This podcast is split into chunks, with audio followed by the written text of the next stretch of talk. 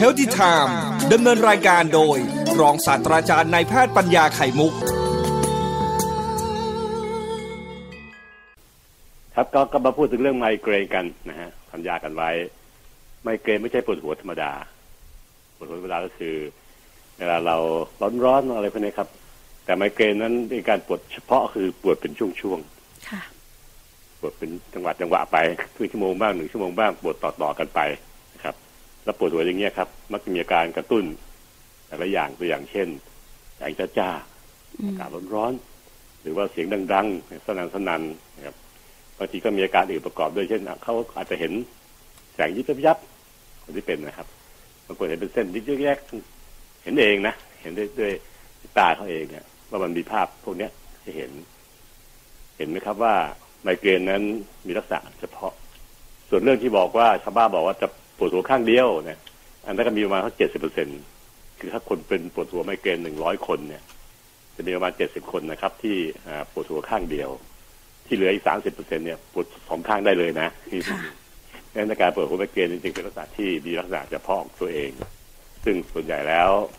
มักจะเป็นในผู้หญิงมากกว่าผู้ชายอืมอ่าที่เรื่องแปลก ซึ่งเมื่อไหร่ก็ตามแต่ที่หญิงมากกว่าชายชายมากกว่าหญิงเนี่ย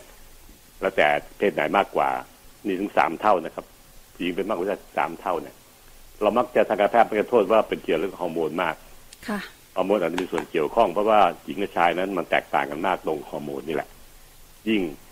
เคสไมเกรนเนี่ย ที่รักไม่จะเกิดในคนอายุมากนะสี่สิบสี่สิบเจ็ดปี พวกเนี้ยครับสี่หกสิบเจ็ดปีเนี่ย มักไม่ค่อยเป็นละถึงเป็นอยู่เยอะๆก็มักจะอาการมักจะเบาบางลงเรื่อยๆเรื่อยๆตามความแก่ของของคนนะ สี่สิบหกสี่เจ็ดนี่มักจะอาการน้อยลงมากแล้ว แต่มักจะเป็นจริงๆก็คือแถวๆวัยรุ่นอืมจนถึงอายุสักสามสิบสามสิบห้าเนี่ย เป็นพีคของมันเลยค่ะเจอคนไข้เป็นไมเกรนบ่อยมาก ซึ่งตรงนี้เองก็เป็นสิ่งที่น่าสังเกตว่าผู้หญิงมากผู้ชายสามเท่า และอายุก็มักจะอายุน้อยถึงกลางคนนะครับ เมื่อก้าวเข้าสู่วัยสูงสูงอายุ 45 ปีขึ้นไป 46 ปี 47 ปีเนี่ย มักจะไม่ค่อยเป็นละจะเป็นเป็นน้อย นี่คือสิ่งที่น่าสังเกต รวมทั้งการที่มีอาการอื่นประกอบด้วยปวดหัวที่ไรคลื่นไส้ทุกทีเอออะไรเงี้ยบางคนก็บอกเลยหมอครับปวดหัวที่ไรคลื่นไส้ทุกทีเลยค่ะคล้ายๆกับตอนที่เป็นแพ้ท้องอะคล้ายๆเขาว่างั้นนะนะค่ะคือมันคลื่นไส้แบบพออยู่ได้ แต่มันไม่เป็นสุกไม่เป็นสุกท้องอะอย่างนี้ด้วยนะครับนี่การการที่มีเห็นอย่างเงี้ยครับ ก็ถึงให้เราสนใจว่ามันเกี่ยวข้องกับเรื่องฮอร์โมนเป็นส่วนใหญ่ หรือเกี่ยวข้องของระบบเส้นเลือดแถวคอแถวหน้านะครับ อาการที่เป็นนี่ส่วนใหญ่แล้ว มักจะเกิดรอบๆตา รอบๆกระบอกตา ข้างเดียวหรือสองข้างก็ตามแต่นะครับ แล้วก็อาจจะล้าไปที่ขมับ ตาถ้าขมับอยู่ใกล้ๆกันนะครับท่านฟังมันก็จะจะกินพื้นที่ครึ่งซีกของหน้าแต่ครึ่งซีกส่วนบนนะครับ รอบตารอบขมับ มีบางรายที่เป็นแยะๆเป็นหลายๆวันแล้ว มันจะก็จะล้าไปที่หลังหลังศีรษะด้านหลังและคอได้ด้วยส่วนใหญ่มันจะมันจะเป็นอย่างนี้ครับ คือ มักจะเริ่มจากรู้สึก ตัวเองว่ามีอาการนำมาก่อนอืมเช่น มีอาการตึงตึงรัดรัดแถวๆรอบๆกระบอกตา แต่ขมับแต่ศีรษะด้านหลังแล้วรับก่อนสักชั่วโมงหนึ่งซึ่งคนส่วนใหญ่เป็นไมเกรนเขาจะรู้ดีเป็นบ่อยๆมีประสบการณ์นะพออาการแบบนี้ขึ้นมาปุ๊บอยู่ที่ร้อนจัดปั๊บเขาจะรีบเข้าห้องเลยนะเปิดแอร์ให้เย็นฉ่ำที่สุดเท่าที่ทำได้นะเงียบเงียบปิดไฟสนิทให้ให้มีเสียงใดนั้นไม่บิดไม่เปิดวิทยุเปิดทีวี เงียบนิ่งมืด นะครับ แล้วก็ไม่ค่อยขยับค่ะเพราะคนไข้ไมเกรนก็สังเกตหลายอย่างนะว่า ถ้าเกิดขยับตัวเมื่อไหร่เนี่ย อาการปวดมันจะแย่ขึ้น เช่นออกเดินออกอะไรพวกเนี้ยไม่ได้หรอกชอบอยู่นิ่งๆนอนนิ่งๆนะครับ ปิดไฟมืดๆไม่เปิดไฟสว่าง ไม่เปิดเสียงไม่เปิดวิทยุนะครับแล้วก็เปิดแอร์เย็นๆไม่ให้ร้อนจัดทำให้อาการหนักเป็นเบาได้เลยและทำได้เร็วด้วยนะครับคนไข้ที่รู้ตัวเองเนี่ยปุ๊บต้องเข้าห้องเปิดแอร์ อาการมักจะผ่อนหนักเป็นเบาได้ เพราะว่ากินยาตอนที่มีอาการแล้วเนี่ย ผลไม่ค่อยดี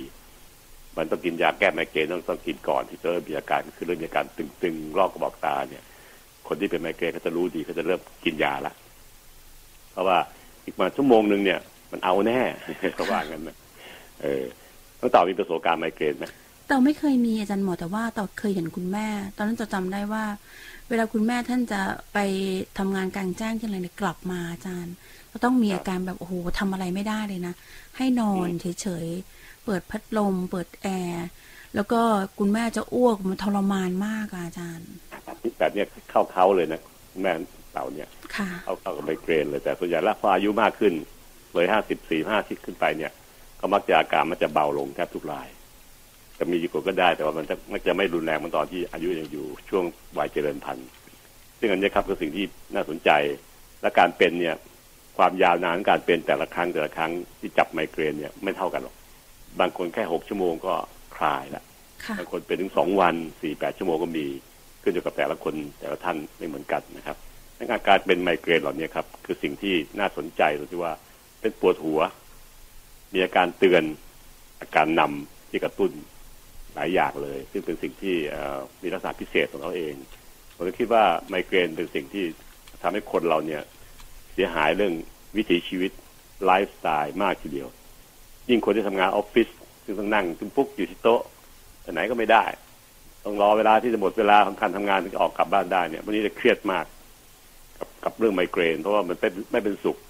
งานที่รับมอบหมายมาก็ทำไม่ได้ ไม่มีคุณภาพ เพราะมันลุบลุบตลอดนะครับ คือการปวดเป็นช่วงๆแบบเนี้ยทำให้คนเราเนี่ยเดือดร้อนมากกับปวดตึงๆต่อเนื่องสิดังการที่เราจะต้องระวังตัวเองให้ดีดูแลสุขภาพ การออกกำลังกายให้เหมาะสม อย่าโอเวอร์โหลด อย่าน้อยไปอย่ามากเกินไปค่ะเอาพอดีพอดีที่ตัวเราพอดีได้ กับสมกับเพศกับวัยของเราเองรวมทั้งกินอาหารที่เหมาะสมนะครับ การกินอาหารครบห้าหมู่ดีที่สุด เพราะมีอาหารบางอย่างนะครับ ที่เราพิสูจน์ได้ว่ามันกระตุ้นไมเกรนเป็นที่จะกล่าวต่อไปในวันพุธพฤหัสนะครับ เ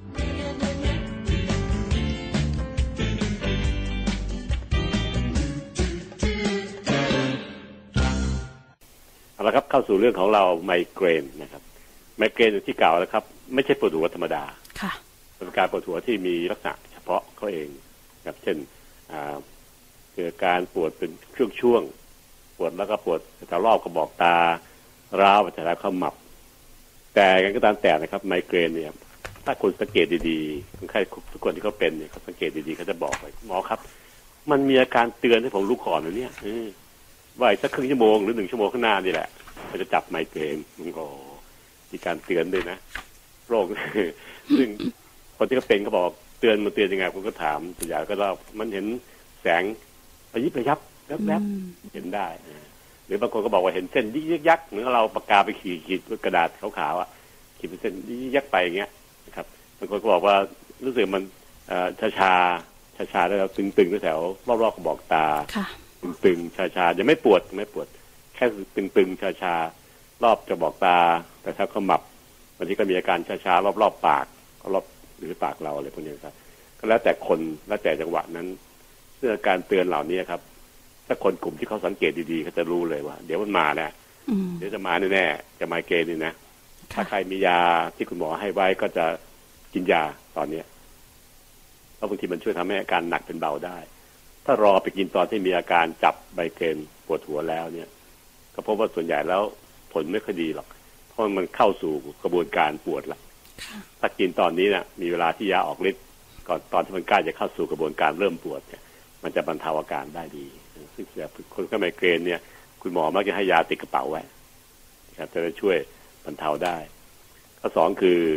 ถ้าจะสังเกตได้ว่ามีอาการมีสิ่งกระตุ้นด้วย ว่าให้เกิดอาการเตือนเนี้ยมันจะประกอบร่วมกับสิ่งกระตุ้นสิ่งเร้าหลายอย่าง ตัวอย่างเช่น ตัวอย่างเช่น แสงจ้าจ้าๆอืมอยู่กลางแดดเนี่ย โอ้นี่ลงพื้นที่ไปเยี่ยมชาวบ้านเขาอยู่กลางแดดเลยนะเราไม่เคยอยู่ในนาในไร่เนี่ยเคยอยู่ในตึกในอาคาร มีเสียงดังๆเช่นบางทีข้างบ้านเปิดเสียงดังจัดๆเลยฉลองกันเต็มที่ค่ะ เครื่องเสียงเต็มๆนะครับ จัดเต็ม หรือประเภทที่มีเสียงดังๆด้วย แล้วก็ประกอบด้วยเสียงแสงจ้าด้วย อากาศร้อนๆด้วยนะครับ อากาศร้อนๆนี่ก็เป็นไมเกรนได้เยอะมากเลยทั้งหลายแหล่นะครับ สิ่งแวดล้อมรอบตัวเองมีผลต่อการเกิดการจับไมเกรน ซึ่งเป็นอาการกระตุ้นนะครับกระตุ้นจะเกิดได้ ทั้งร้อนจัดเย็นจัดเสียงจัด แล้วก็จ้าจัดต่างๆเลยนะครับแล้วแต่เป็นสิ่งกระตุ้นทั้งนั้นแต่มักจะมีอาการนำมาก่อนนี้เอง จึงทำให้ไมเกรนนั้นเป็นลักษณะการปวดหัวอุปทวที่ไม่ธรรมดาค่ะหนักพิเศษพิเศษเลย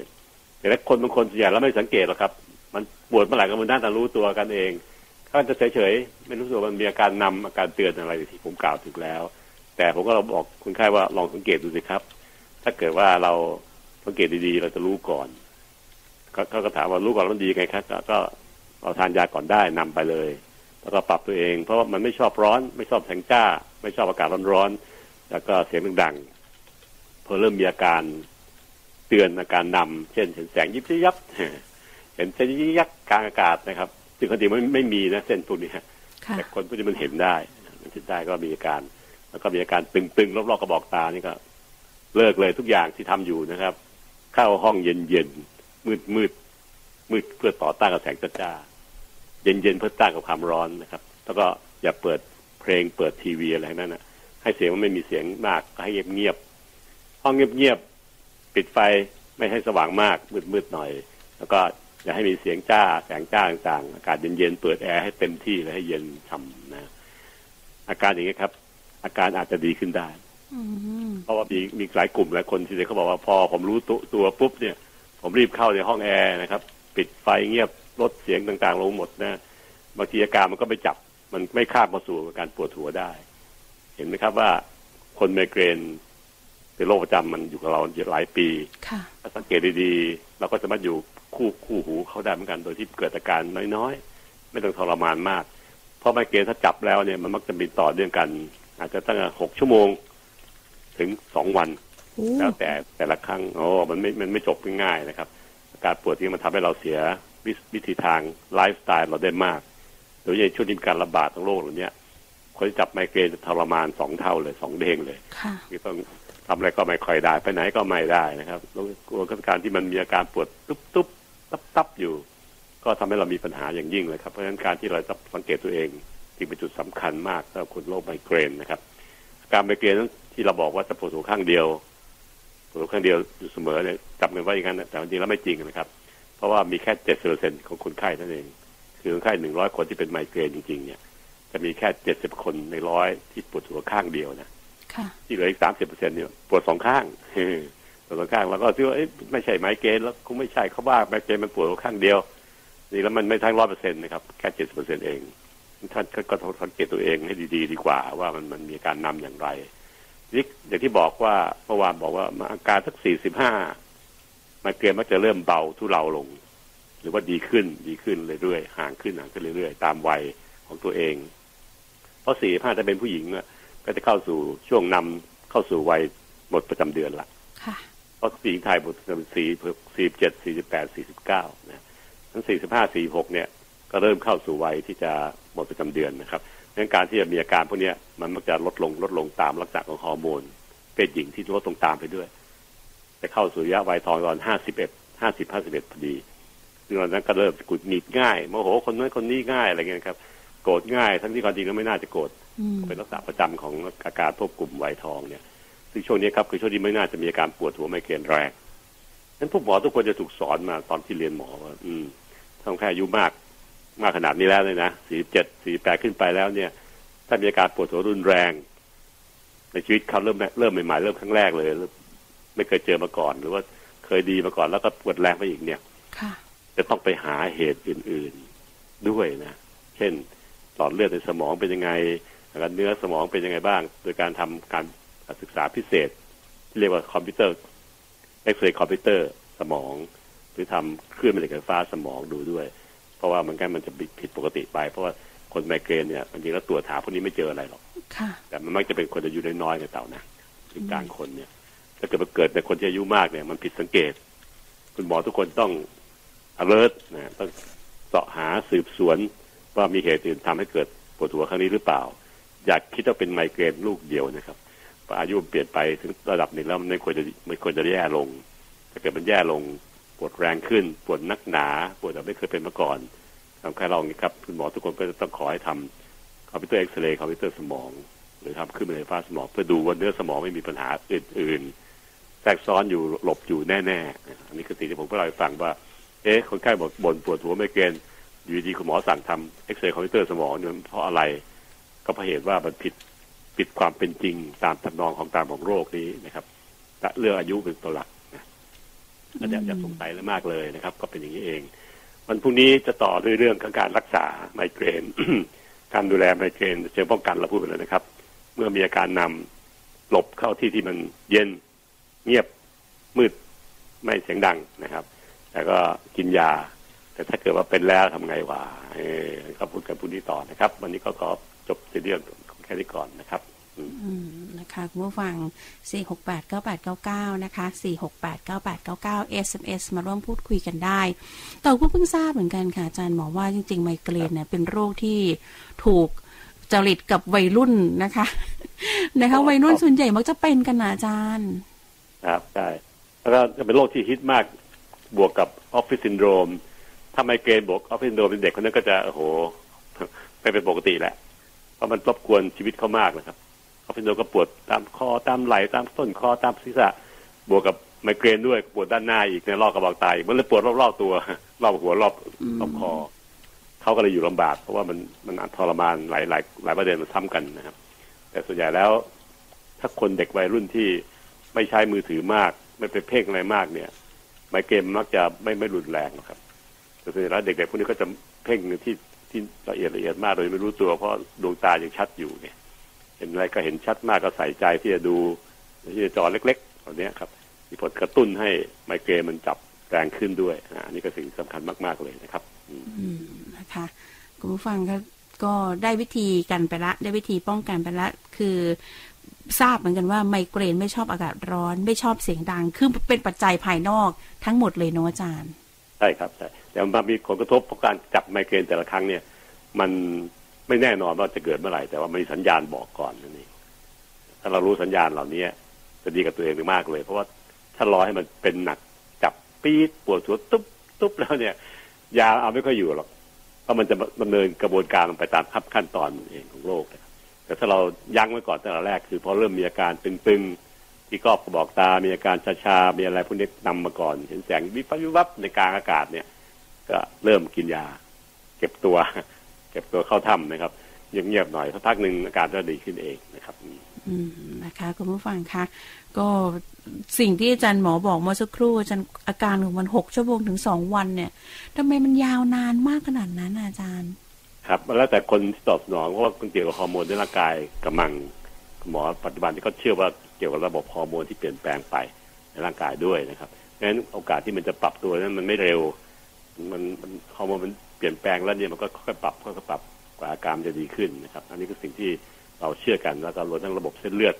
ที่บริเวณใบหน้ารอบๆกระบอกตาด้วย ที่มีอาการบีบรัดตัวเองแรงกว่าธรรมดา ก็เลยเกิดอาการปวดแบบทุบๆทุบๆ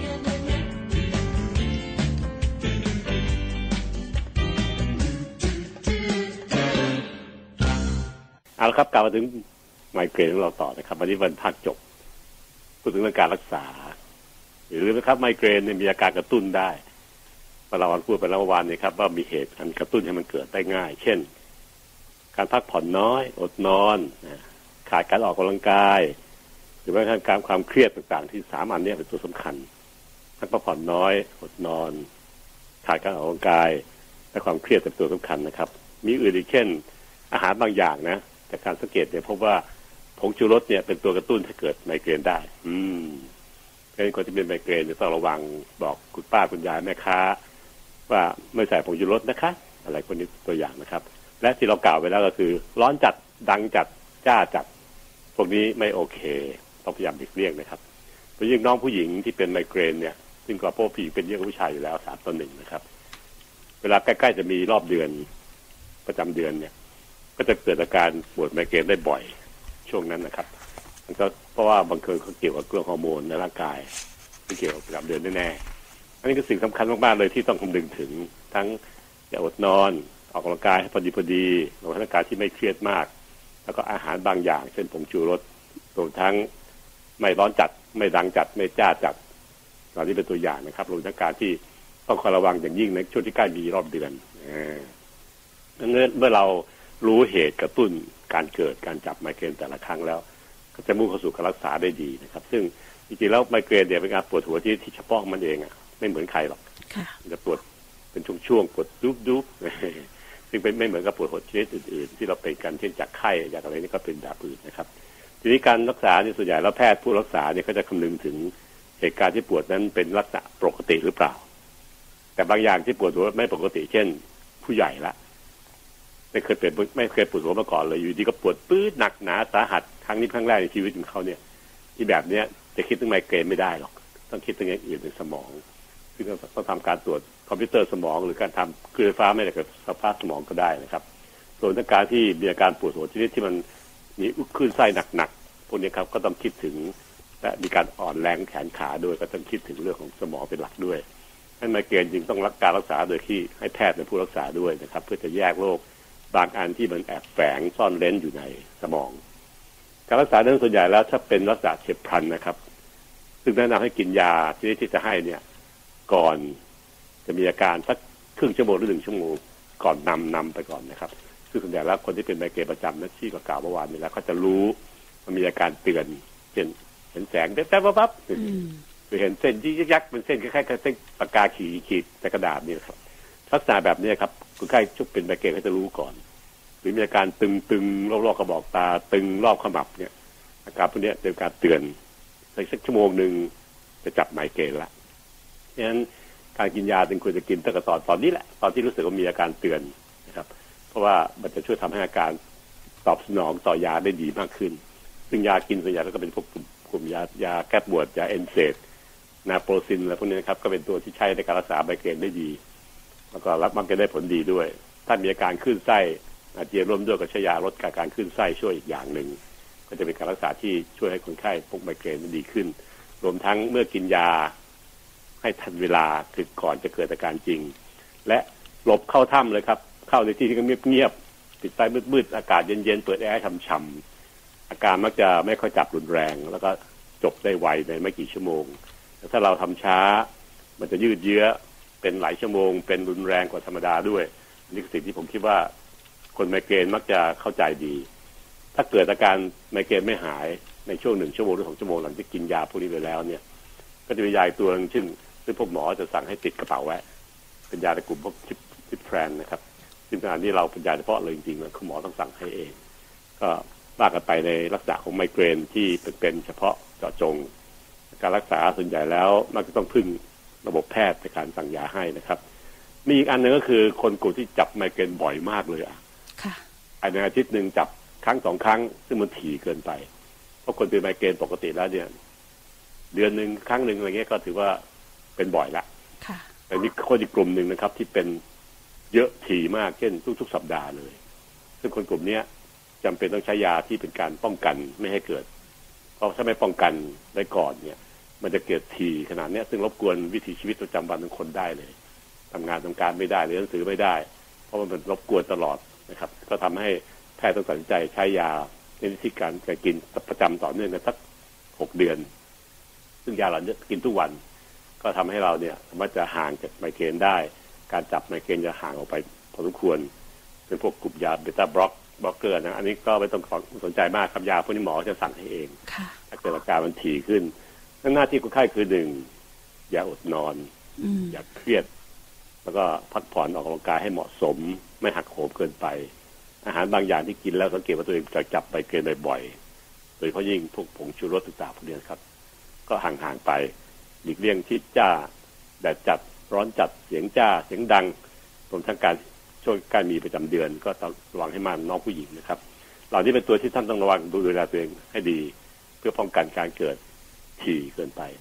แล้วเมื่อเป็นแล้วก็ใช้ยาที่คุณหมอให้ เพื่อจะรักษาโดยการกิน ตั้งแต่ช่วงที่มีอาการเตือนการเตือนปวดบอกกระบอกตา ตึงๆรวมทั้งการที่มีอาการขึ้นไส้อย่างนี้เหล่านี้เป็นตัวอย่างนะครับฉะนั้นผมคิดว่าไมเกรนเป็นโรคที่จะอยู่กับเราถึงอายุว่าสี่สิบกว่าสี่สิบห้าสี่หกถึงจะเริ่มเบาบางลงได้ เพราะเข้าสู่วัยวัยสูงวัยวัยแก่นะครับดังการที่เราจะต้องดูแลตัวเองไปอีกหลายปี ต้องเรียนรู้มันรู้จัก เข้าใจเข้าใจนิสัยของโรคเขาด้วย เพื่อจะได้ไม่เป็นก็กวนประจำนั้นชีวิตเรามากจนเกินไปนะครับนี่คือสิ่งที่ผมคิดว่าการรักษาไมเกรนน่าจะร่วมมือกันระหว่างแพทย์และผู้ป่วยอย่างสมานฉันนะครับ คือเมื่อแพทย์แนะนำคนไข้ก็ต้องวิเคราะห์ แล้วก็สังเกตตัวเองด้วยเพื่อไปปรับใช้ในวิธีประจำวันด้วยเองด้วยและการห่างจากการการจับบ่อย ๆ นะครับ